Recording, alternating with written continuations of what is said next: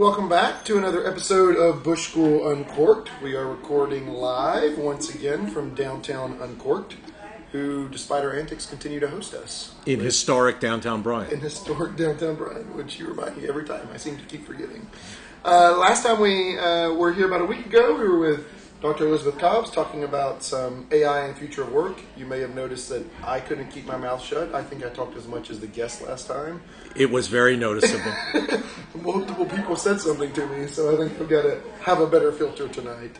Um, and this will be our final live recording at Downtown Uncorked for the spring. Uh, for those of you that have been following along, we have one more, uh, two more episodes actually. We're going to bring to you. One is from an event that was held at the Bush School on volunteerism, so we'll be bringing you that in probably the next week or two. And Dr. Valerie Hudson will be joining us for a conversation uh, next week, and we'll be publishing it next Friday as well. So we have a couple more episodes coming for you down the pipe, uh, but this is the last time we get to hang with the audience until the fall. And um, for those of you that uh, have been following along, we will we have a pretty packed schedule that we'll be sharing with you in the fall. We'll be pushing out on the Bush School website and on our social media probably late summer. But but we are academics, so don't expect anything over the summer. Yeah, over the summer we're just going to be lounging around the pool, kicking our feet up, and reading because we don't do any work. So uh, as usual, Greg's here with me. Um, I'm Justin Bullock, you're the co-host, and today we have a, another Bush School faculty who is our guest, Dr. Reyko uh, Huang. She's an assistant professor in the International Affairs Department. Greg is her boss. I'm so sorry. Reyko Soon to be an associate professor. soon to be an associate professor, um, which is super exciting. I hope we say that about me this time next year. I'm submitting my packet this year. Um, and we're, we're going to talk with uh, Reyko about her uh, some of her work on rebel governance and rebel diplomacy. Um, she has a book on this topic that was published by Cambridge University Press in 2016, which was called "The Wartime Origins of Democratization, Civil War, Rebel Governance, and Political Regimes," and is doing a number of projects on this. Thanks for joining us today. Thank you so much for having me. So, as I warned you before we started, I like to start with the guests by asking them how they think of themselves as a researcher. So, you get to pick your topics in this field, and I was wondering how you kind of view your view your work and the questions you're interested in. Sure, well, thank you. Um, I am clearly a scholar of political violence and uh, violent conflict in particular. Um, and in that vein, I've been particularly interested in uh, studying rebel groups. Um, who are they? Where do they come from? Why would they ever want to fight against the entire government of a established state? Uh-huh. Um, what? Why do they take these risks? How do they organize themselves, and how do they actually fight, and what do they get out of it? And so this you know, broad spectrum of questions about who these opposition fighters are and what they do in the war. Um, how did I get there? Um, I've been interested in conflict for probably, I, I don't know, since probably my undergrad years, um, but I've been you know, broadly interested in international politics for probably much longer. Um, I um, come from a, a multinational family and multilingual family where linguistic tensions, cultural tensions, misunderstandings were just the norm, and so um, taking a comparative perspective on everything, uh, including political questions, just sort of comes naturally to me. And so I'm just naturally interested in international politics, how um, states deal with each other, um, how they uh, align, not align with each other, how they fight, not fight, uh, sorts of questions. I would say particularly formative experience that I had was when I was a master's student myself at a public policy school. I went to the Woodrow Wilson School at Princeton, um, and I had the opportunity to spend three months in East Timor, which uh, this was back in 2003. East Timor was a, uh, the world's newest country at the time, um, just really gained independence, and there was a very large UN peacekeeping operation on the ground there. And so I was working with the UNDP as part of the UN peacekeeping mission. And so, you know, three months of that experience was just, really into trying to uh, understand conflict and especially the peace process that follows and post-conflict democratization, um, post-conflict governance, um, etc.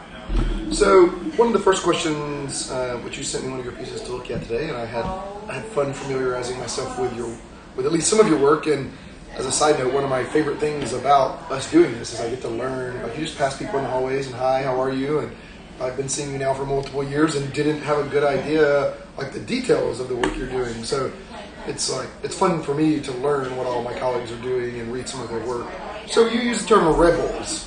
What do you? What, what is that? Uh, is this is this terrorists? Is this people starting a civil war? Is this anyone who's uh, doesn't like their government and is finding ways to overthrow it? How many? How do you think about rebels? Yeah, that's a great question. So the way I think about them, and this is sort of the conventional understanding of rebel groups and civil wars within my uh, field of research, is um, you have a civil war when some group of uh, people with arms want to fight against the government, their own government, for whatever reason, and uh, not just that, but they have to fight, and there, there has to be fatalities on both sides. Otherwise, it's if it's just you know, fatalities on one side, then it's a, a massacre by one side, right? If there are no fatalities, then it's just a peaceful contention.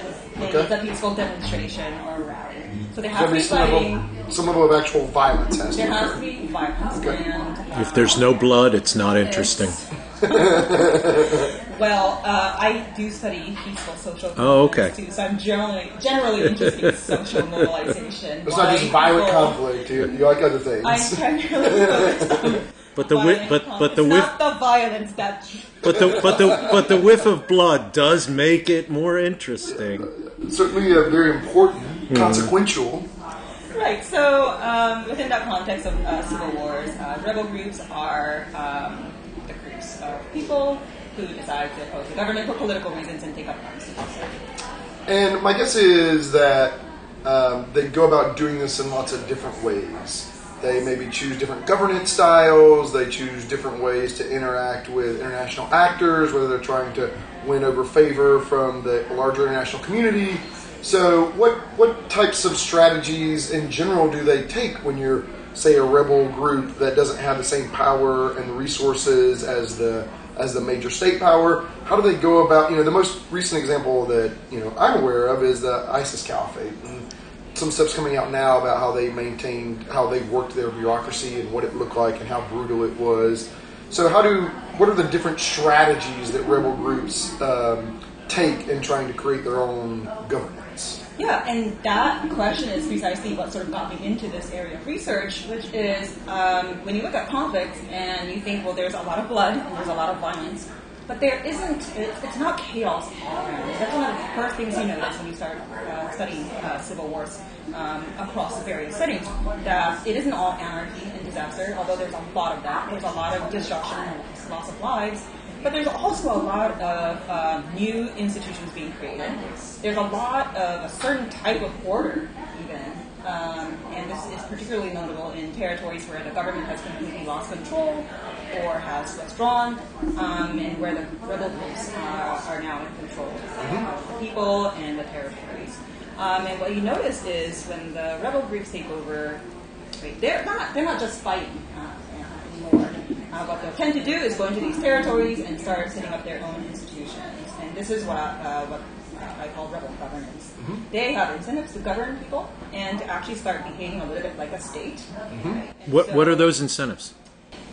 Number one, if they are fighting the state to actually become the state themselves, they want to overthrow their existing regime, or they want to secede and create their own government, uh, create their own new independent state, then they have every incentive to act, actually act like they could be um, viable, authoritative, competent governors. So they want to demonstrate that to not just the local population, certainly, but also to the international community um, that is paying attention. So it's like a competition of legitimacy at some It point. is a competition of legitimacy. And in particular, uh, if you are trying to succeed and trying to gain uh, international recognition as a new government, you definitely need that international legitimacy coming your way. And how do you get that? Well, you try to, please the great powers. And we are really at a point in our history where the great powers will expect that you demonstrate uh, the ability to govern. You come to the. Marnac, you pay your you pay your price to win over their favor, and You have to win their That's right. That's right. Um, and so um, I started looking at these kinds of institutions that the rebel groups tend to build. So, um, you know, first when the rebel groups go into a territory, um, they might uh, impose a taxation system. They need funding, right? They need popular support. And so, you know, that's like literally sometimes the rebel groups will just go around knocking on people's doors and say, "We are the new authorities in town. You hand over your taxes to us." But that but that doesn't make you popular, right? that doesn't make you popular. That's right.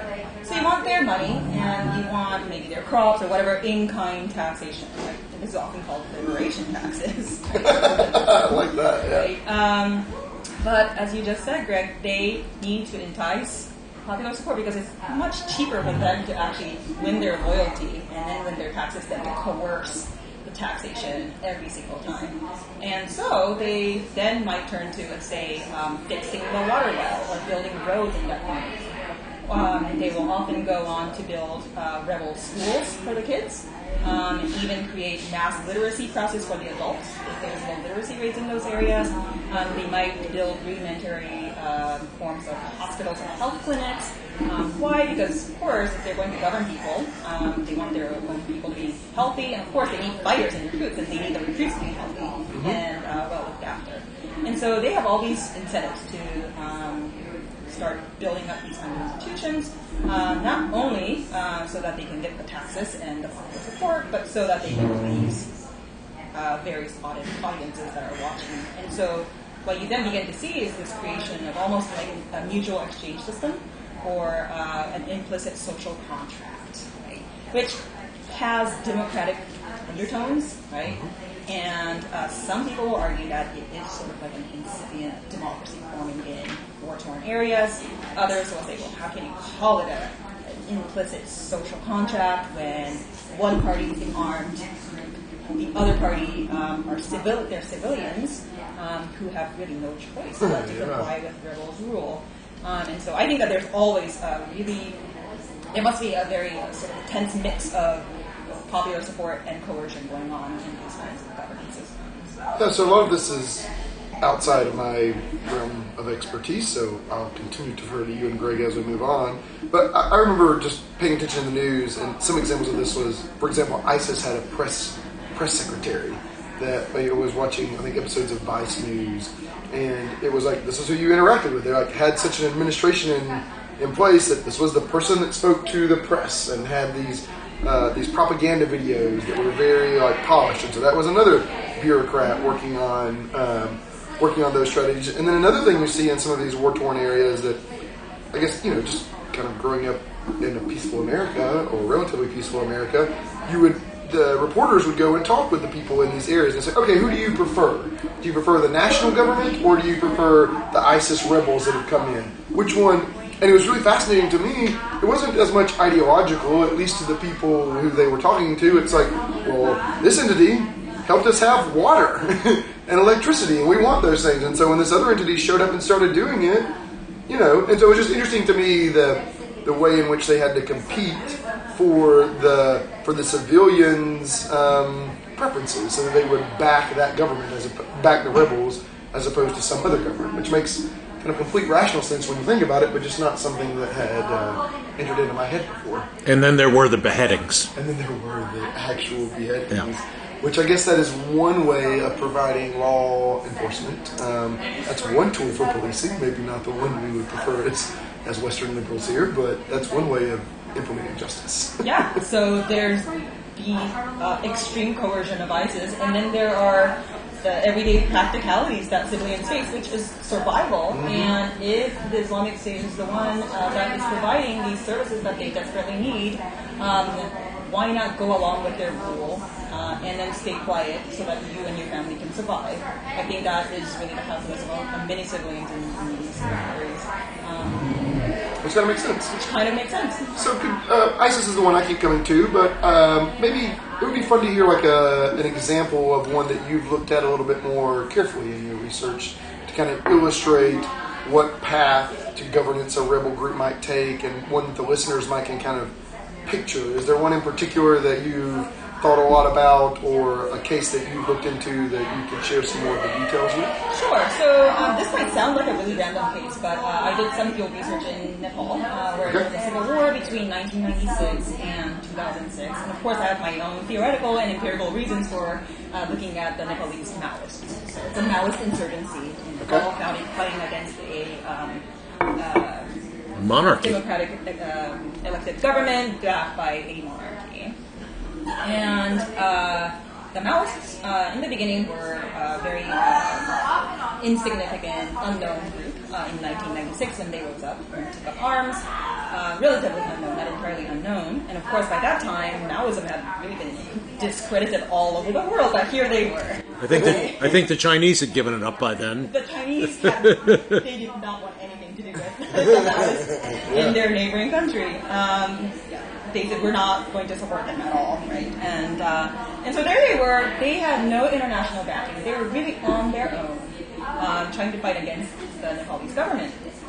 So what did they do? Well, they did what uh, makes complete sense to me. They went into the countryside of Nepal. Of course, Nepal being an extremely mountainous area, the government had very limited reach in the peripheries of Nepal, in the mountainous areas and the rural areas.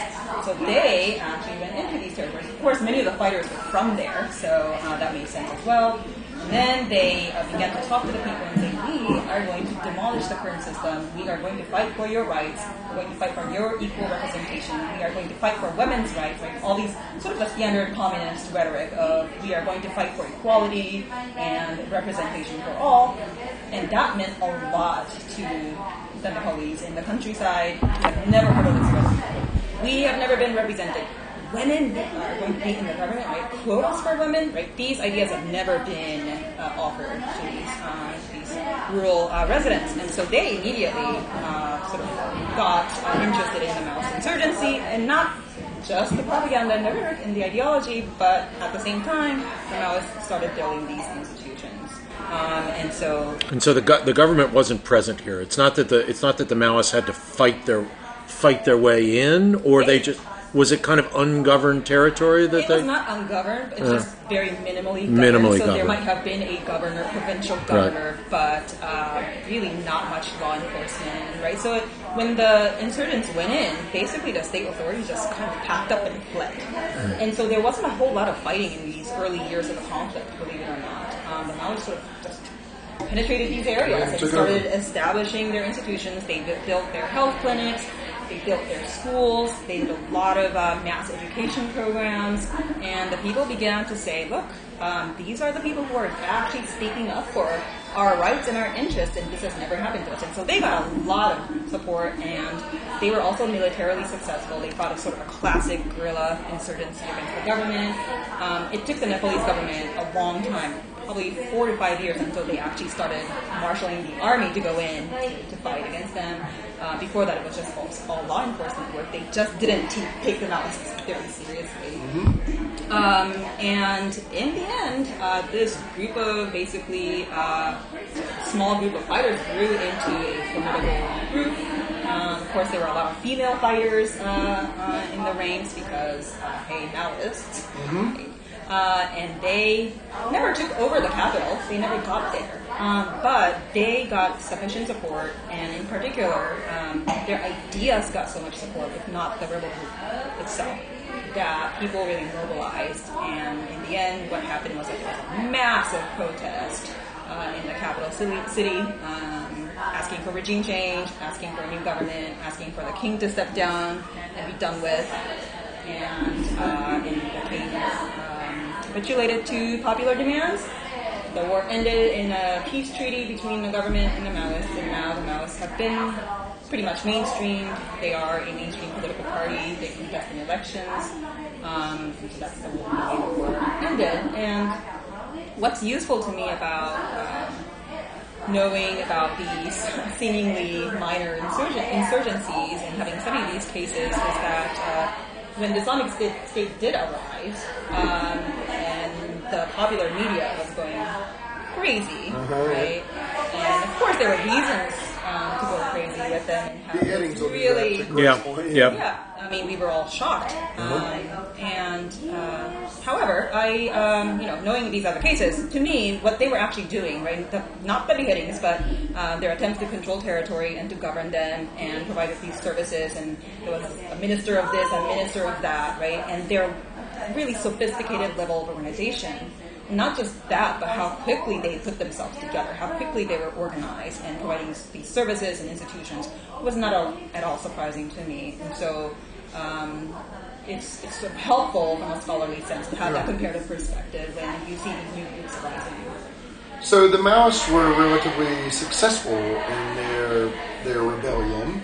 Uh, ISIS at different points was relatively successful, controlled some territory, um, had a pretty strong force come against them, which uh, has kind of disrupted that. Are there? Uh, do you have an example of a rebel group that uh, maybe doesn't do these things so well? They're less organized, and they're not able to get this rebel governance and diplomacy thing, and are kind of just crushed. Are there examples? Is there maybe an example, just one of those that you could share as well? There are a lot of examples of, of those kinds of groups. So there is uh, Re- rebel groups that got crushed? Yeah, plenty, plenty of examples there. There's a good variation on that score. Um, let's see. So um, going back a little bit further in time, uh, Sierra Leone had a huge and very nasty and bloody uh, and atrocious civil war uh, in the 1990s. Um, and the rebel there, the RUF, um, was just um, apparently just really interested in brutality and not so much interested in the political work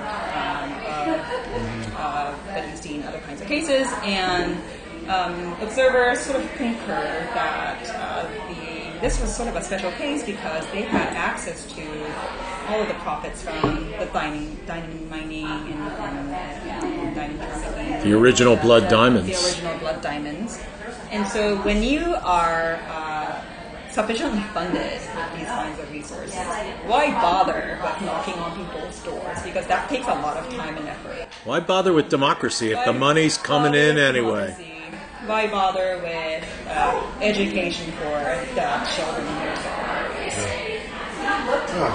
So it's, it's really interesting the different like ways in which it plays out. Do, do you have? Um, I guess my final question, thinking about but just broadly about your research, and maybe this will be a silly question, but are there certain ri- situations that give rise to rebel groups?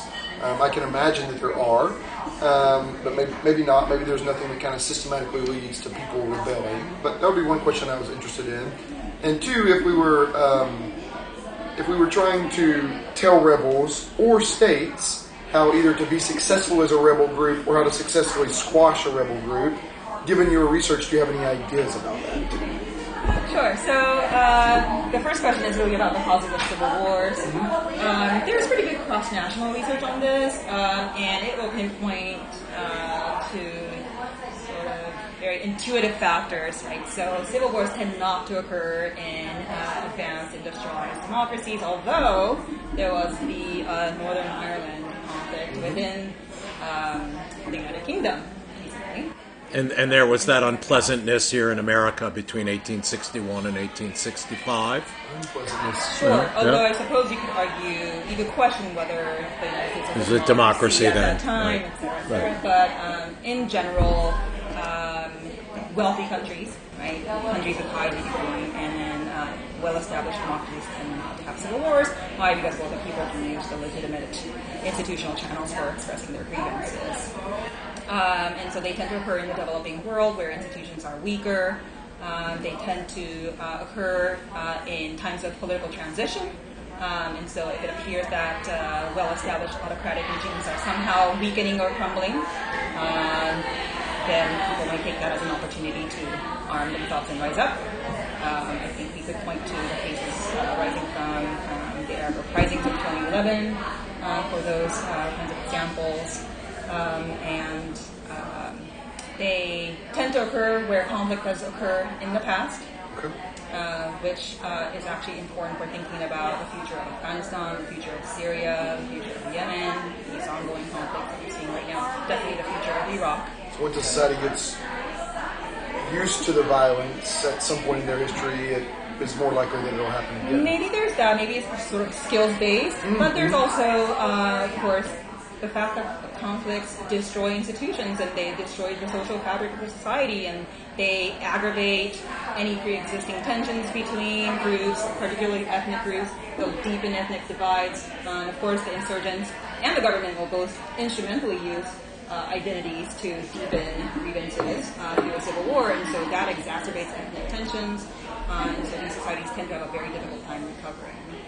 Of course, um, what's really interesting though is that um, your goal, your interest is long-term peace, um, then uh, negotiated settlement to end the civil war when the two parties, two or more parties, uh, come together to negotiate a peace treaty. Uh, you would think that this is a good ending to a civil war, right? This is what the United States is trying to do uh, in Afghanistan right now. Um, it's trying to do that, I think, in Yemen, the international community, although I don't know the extent to which the Houthis will be involved in the post-war government. Libya, though, very Libya, directly. That's right, exactly. Um, so you would think this is a nice ending to a civil war. If there's such a thing as a nice ending to a civil war. Why? Because this looks democratic, it looks inclusive, it looks representatives.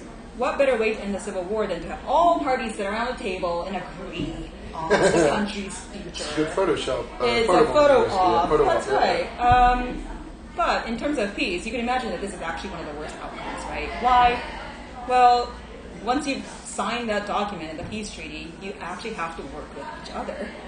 And there After you'd been is- killing each other after you've been killing each other, and uh, after your family has been affected and your friends have been affected, right? So there is no trust between the parties, right? And sometimes groups don't want to disarm at all. Right? God, this sounds so much like the U.S. Civil War con- It- uh, I think it does. yeah. Yeah. I mean, growing up in Georgia, I mean, there was still like uh, people who would now be in their 80s, you know, uh, family members or family friends who are that age, and they kind of talk about civil civil war still, even that generation in that way. And I think it plays out politically in the South, where you know we want to hold on to our guns, we don't trust Washington.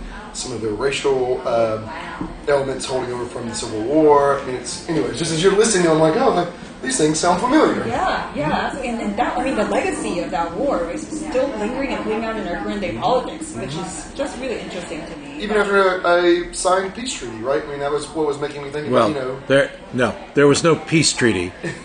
the rebels were put down by the government. That's what happened in 1865. There was no peace treaty. There was a surrender. Mm-hmm, mm-hmm. And then there's been peace. That was Oh, after a fashion, When you yeah. have uh, clear victory by one side, if what you care about is peace, that country tends to be much more stable than if the war had ended in a negotiated settlement between multiple parties. Why? That party has abundance of power. The other party has been discredited And They can do disarmed. whatever they want. Uh, the the party that's lost really has not a whole lot of incentive to rise up again in, uh, in the immediate future. At least they might regroup a few years, but they, they have been defeated, they're done. Uh, and the government, of course, will take steps to make sure that they're completely gone, eliminated, disarmed, disbanded, that they don't show up anywhere. Um, and so, uh, think about Syria. This is not the ending that uh, probably most of us in this part of the world had anticipated or had hoped for. But you could imagine uh, that at least the conflict may not begin again if it ends up in a clear Assad victory, because who would, given the tremendous risks and the incredible bloodshed that's been taking place. And so this is not a pleasant peace, but it may be a kind of peace, but or at the least the conflict may may end in that in that way. Afghanistan, I am not sure that the peace, any peace, if uh, the parties will agree to its terms, will hold.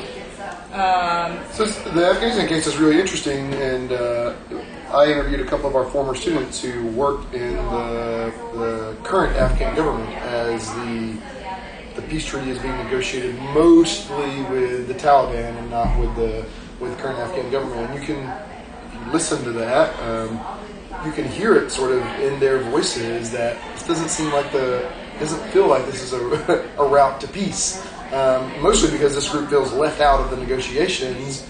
Um, and so I can certainly see this playing out where you still have two relatively powerful groups in the country, the Taliban and the Afghanistan you know, elected government, that peace there might be I can imagine that the Afghan citizens will be feeling left out of that process Uh, well- because they have been left out of the process. And You said powerful. The question is, does the elected Afghan government is it able to mobilize any kind of support and any kind of military power if the United States leaves it. I mean, its military power has been the United States.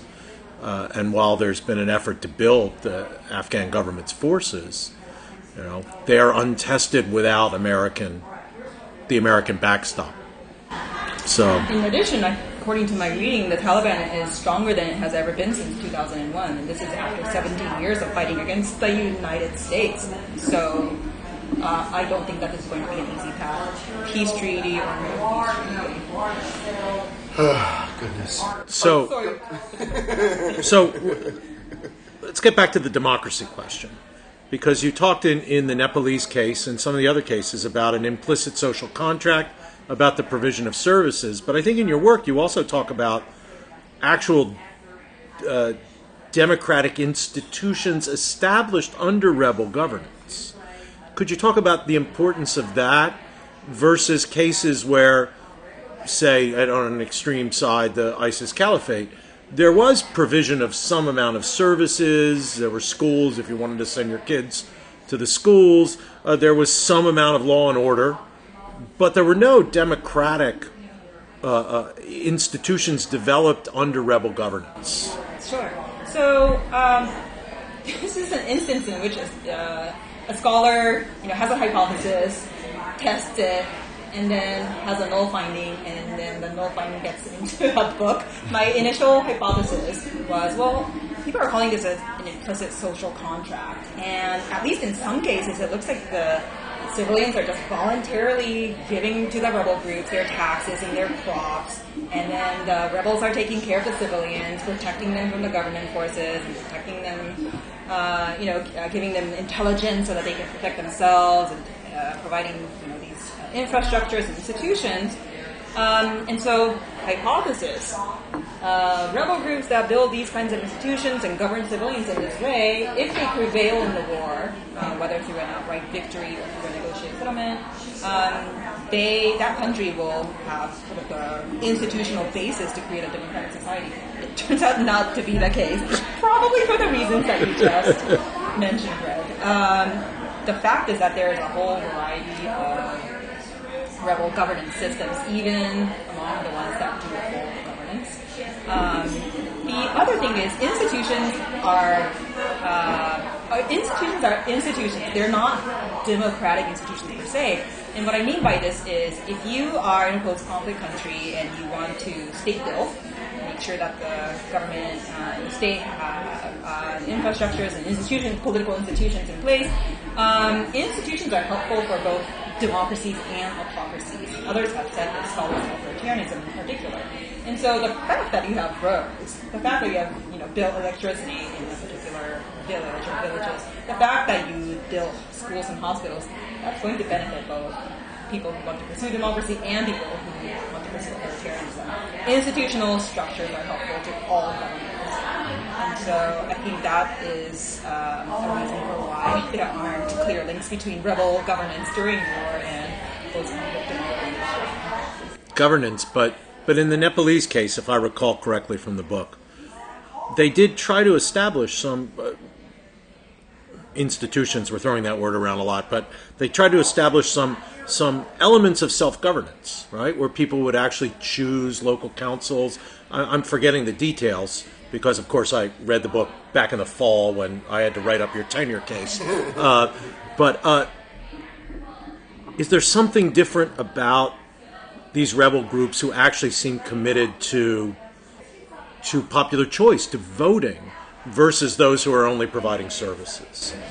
So in the Nepalese case, um, again, I expected that the uh, rebel institutions, given that they uh, did this full-blown rebel governance in the in vast stretches of the, the rural areas of Nepal, that these institutions would be helpful in the aftermath of the civil war. Um, what I find is that in this case, there was clearly post-conflict democratization. right? Uh, this was a new government that was installed. Uh, there were new elections. Um, there was a new constitution. The constitution guaranteed all all these rights. Uh, there were um, representations on the part of women in the government, ethnic minorities who have never been represented, even the untouchable outcasts now have representation in the government. So this was much more democratic, much more inclusive, and much more diverse. And so clearly, I think on uh, all these measures, you can say that clearly uh, post-conflict Nepal saw significant democratization compared to before the war. But that wasn't. It had nothing to do with the rebel Right. governance uh, stuff that happened during the Civil War. Number one, because the peace treaty that ended the Civil War said that the Maoists had to dismantle all of their institutions as part of the peace agreement, and as part of the agreement that they would become a political party. Uh, and so, if they had done any good work in terms of governance, they had to be right. Uh, and the reason for democratization, democratization, I argue, both in the Nepal case and I think more generally, is not that little groups build institutions, um, but through rebel governance, the rebel groups actually mobilize the people to rise up and ask for change. That's critically what led to um, the Maoists and the government agreeing to post-conflict democratization. So, does the ideological stance of the rebel group have any effect on this? So, I assume that the good Maoists, when they come in, aren't exactly looking to build parliamentary democracy. But it does seem like the Maoists in in uh, in the Nepalese case were willing to accept these notions of you know bourgeois democracy, uh, maybe because the, of, of changes in China, maybe because of something else. Whereas if you if you get Al Qaeda or, or ISIS, these people are are ideologically opposed to the notion of popular sovereignty. Right? It's the sovereignty of God. It's not the sovereignty of the people that should that should uh, uh, determine governance. So, why does a Maoist group kind of sign on to bourgeois democracy? That's a that's a great question. Um, so the Maoists, um, as you said, I don't think that they thought that they were going to to be agreeing to this new democratic system when they first uh, entered into the civil war. Um, but because of the way things turned out, and because by nature this uh, peace treaty was a democratic exercise in, in the sense that two opposing parties agreed to share power in a new government, and almost by nature and by definition, that was a more democratic system than what came before it. Um, and so, I do think that the, ideology, ideal, uh, the ideological component is there, uh, right? The Maoists spoke to underrepresented people, and, the, and the government was much more inclusive as a result in the aftermath of the war. But if you, let's say, have a peace agreement between the current uh, government of Pakistan and the Taliban, again, almost by definition, because you are agreeing to share power with a new group, um, the post-conflict government, regardless of whether, whether the Taliban believes in a democracy, uh, I think will be more uh, representative and more inclusive than um, uh, what came perhaps not what is currently in place, which was basically designed and engineered by the United States uh, and uh, coalition partners. Um, but at the least, because you're being to work with a party that you have not worked with before, in that sense, there's there's representation. But- something something but- reflecting sort of a democratic compromise. but not elections, right? I mean, the interesting thing in the Nepalese case, and it's interesting because you know Afghanistan, although much larger than Nepal, is mountainous. It it doesn't have a, a, a long tradition of, of effective centralized government. It's always been a very decentralized political system, which my understanding from your book, Nepal is also that way. You know, the the, the reach of the state didn't go very far. It just seemed like when, when they got together and did the deal in Nepal, you had people who, you know, maybe with the collapse of the monarchy, collapse of support for the monarchy, you had people who basically were saying, on the government side, yeah, we got to loosen up, we got to let these people in, and people on the on the Maoist side saying, yeah, we got to make a deal with these bourgeois capitalist pigs, and and and and. And, and so yeah, we're going to have elections and, and and we'll win and, and and and and the people in the government said, well, but you know we'll still have some representation it's so hard for me to see the Taliban playing that game, right? It's so hard for me to see the Taliban saying, well, we'll compromise a little bit here, we'll compromise a little bit there, and we'll have seats in the government, and we'll be able to run in parliament. It's not what these guys were fighting for. And a lot of times the outcome is not what these guys were ever fighting Right. for. And that is the question for Afghanistan. How much is the Taliban going to agree to, given that they're sort of in a position of power right now? Right. They could keep on fighting, Right. but they're actually agreeing to talk. So Well, they're uh, agreeing. Right, right. Let's right. They're agreeing to talk to the United, United States. States. Right. They're not necessarily agreeing to talk to the Afghan That's government That's right. because if they can get us out, they think that the Afghan government will just be washed away.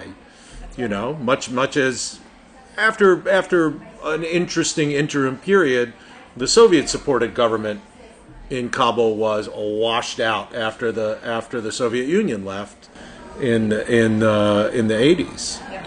So I want to talk a little bit about uh, kind of abstracting back out to this tension between the different types of tools that rebels can use to get legitimacy. And if from the research, so you have, it seems to me that, like we were talking about earlier, these carrots and sticks essentially, right? And in my mind, carrots is like winning this ideological battle, getting people to agree to be governed by the rebel group, where sticks are, you know, beheadings, lots of violence. Is there any um, is there any coherence or any um, patterns that you're aware of in the literature that suggest which one of those tools is more effective, or is it just really contextually dependent on the situation of the conflict?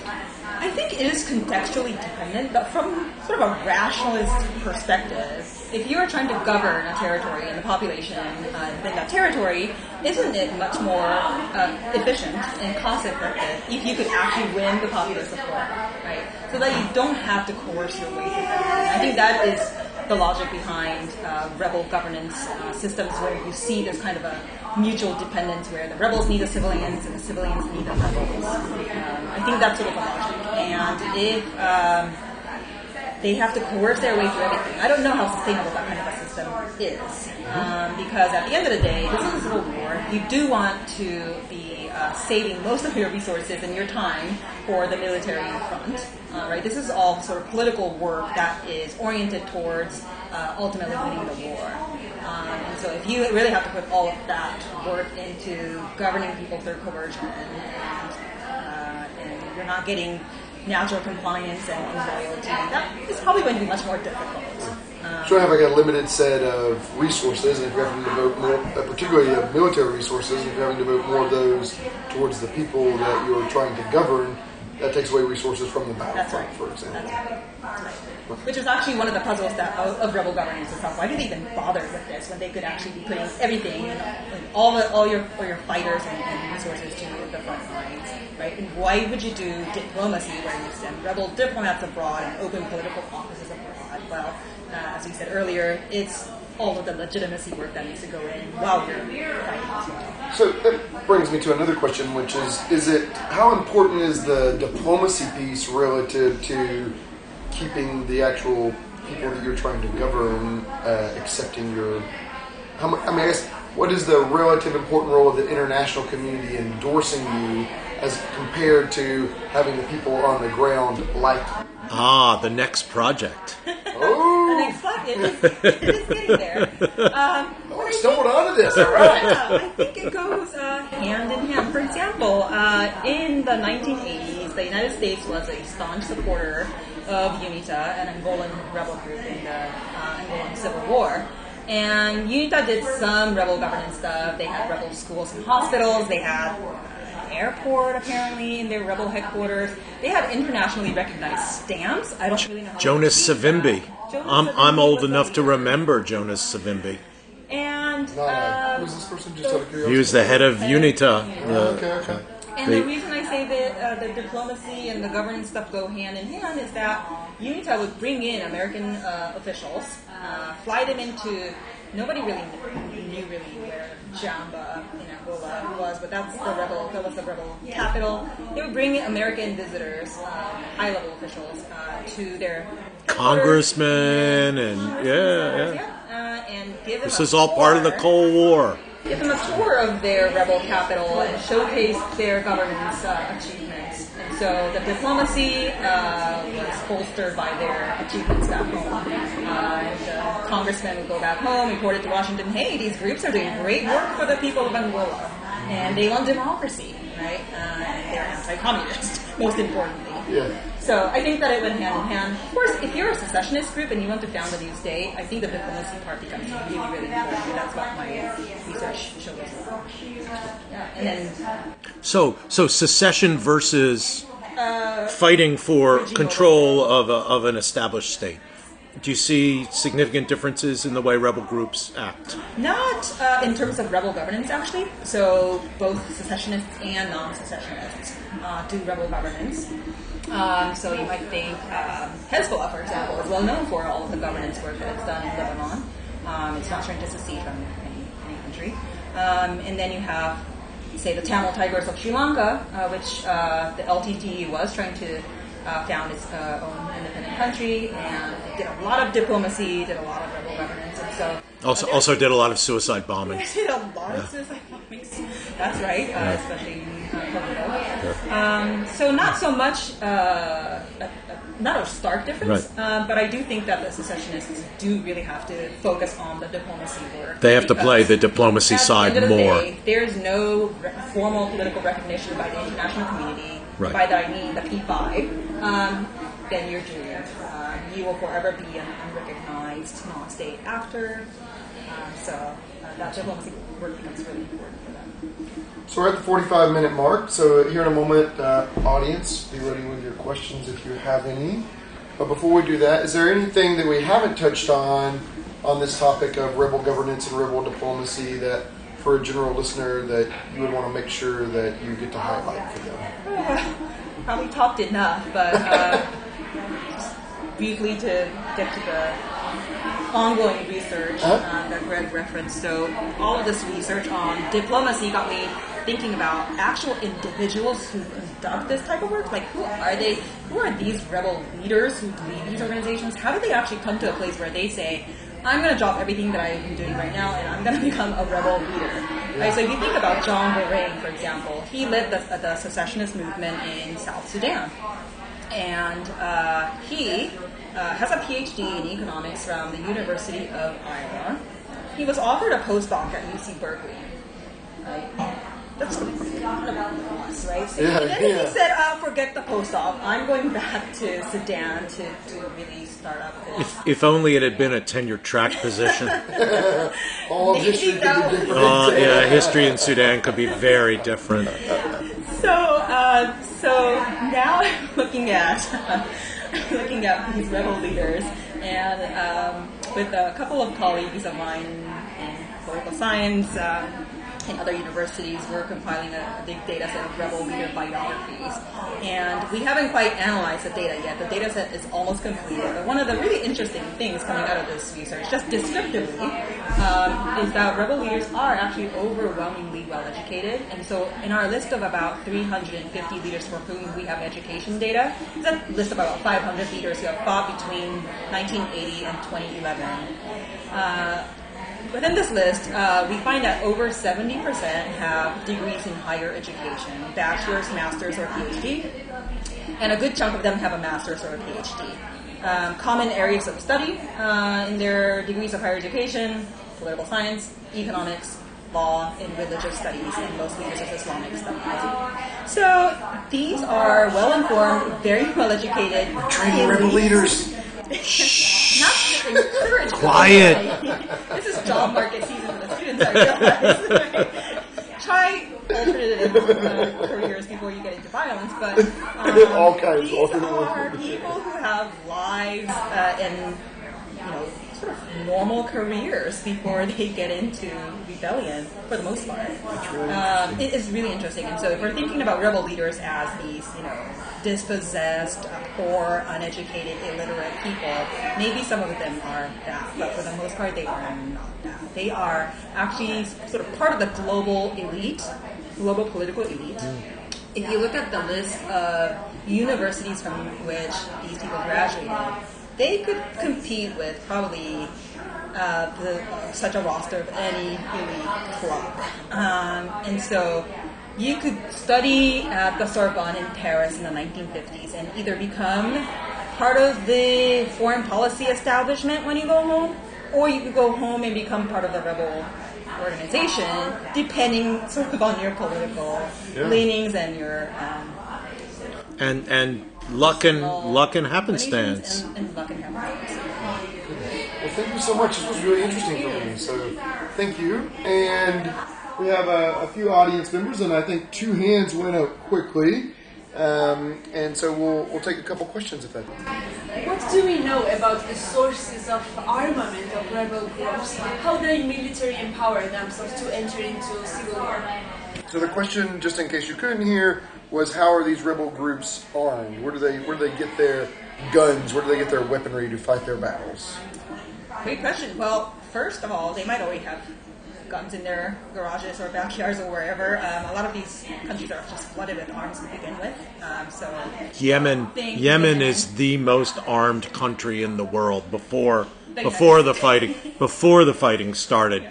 Everybody had about seven guns, and you could buy and you could buy RPGs in in, in tribal markets. I mean, lots of guns. they even show up to popular pro- peaceful protests armed. I think it's part of what they do. So, uh, so Yemen, perhaps uh, present-day Iraq. Uh, so um, arms are uh, tend to be easily available in these kind of countries. But if not, um, what they'll do is to somehow start the fight with the arms that are available, and then every time they win little battles, um, they'll try to seize the battles that uh, the government forces either behind or um, cannot get, you know, collect and, and, and leave. So uh, battlefield victories are really important for amassing arms. If the rebel groups continue to do well, they might get external sponsors who will uh, send in the weapons. Of course, the U.S. has been great at doing that throughout, uh, especially the Cold War decades, but until the present day uh, in various parts of the world. Think uh, Syria, uh, I think Iraq. Think Afghanistan, where we armed armed the government. absolutely. We armed the rebels in the 80s, and we arm the government now. and probably the same guns are still sticking around. As long as you have the ammunition, these uh, guns can last a long time, which actually, of course, has implications for the possibilities of peace Thanks for the question. Yes, sir. Um, also, I'm, I'm very interested in state building. So I, it was really interesting to me to understand the rebel, how they actually evolve, and how actually they can work with or communicate or ha- having some relationship with surrounding powers. It could be really good sources for understanding that formulation, I mean the state building. So I, think the question that, that I heard is, you know, do they go about state building capacity different than non-rebel groups? So that, is, is there a, your path to increasing government capacity as opposed to a state actor that, that didn't come into power via being a rebel group? Is there like significant differences for how they go about uh, providing services or go about providing basic of governing structure? Historically, I'm not sure that I'm, um, you know, familiar enough with uh, historical cases to talk about them. But historically, the way states developed, at least according to the sociological literature on state formation, is through lots and lots and lots and lots of warfare and, and bloodshed. And so Charles Tilly, probably being one of the most well-known uh, theorist on this, that uh, European states, early uh, modern European states, uh, where there wasn't this state system as we know it before that had been established. Um, rulers or governors or power holders uh, wanted to conquer territory because they wanted to expand their uh, area of um, uh, con- uh, con- uh, areas of control, they would just fight each other, and fighting would necessitate that they have large armies. Large armies would necessitate that they would have bureaucracies, and having a bureaucracy would enable you to start taxing the populations, and so you have this organic state formation uh, trajectory that he describes. And, and so um, there's still a lot of war fighting within this historical state uh, formation stage. Um, if you think about present day pockets of uh, pockets where there's an absence of the, the formally recognized state. So you might think about Somaliland, uh, where the Somali government certainly does not uh, have control over it, does not govern it.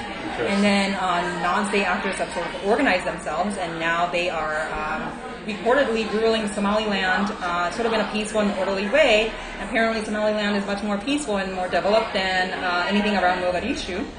Um, uh, it's just that they don't have international recognition. It's probably not coming their way anytime soon. Uh, thank you so much for the questions. Thanks for being here. And thanks for bearing with us as we had a little bit louder than usual environment. We have some excited patrons here with us today. It's good to see that there's, uh, you know, folks uh, patronizing downtown Uncorked. Uh, yeah, in historical downtown Bryan. Oh, look, I got There we you go. at that time. Well, thanks so much to everyone for being here. Thank you so much for for being the here. opportunity. Yeah, it was a it was a treat to talk about your research. And uh, those listening, um, thanks again for following along. We'll have, uh, as I mentioned earlier, two more episodes coming your way, and then we'll take a little bit of a break and be back with you in the fall. So thank you so much for listening. Thanks again to everyone.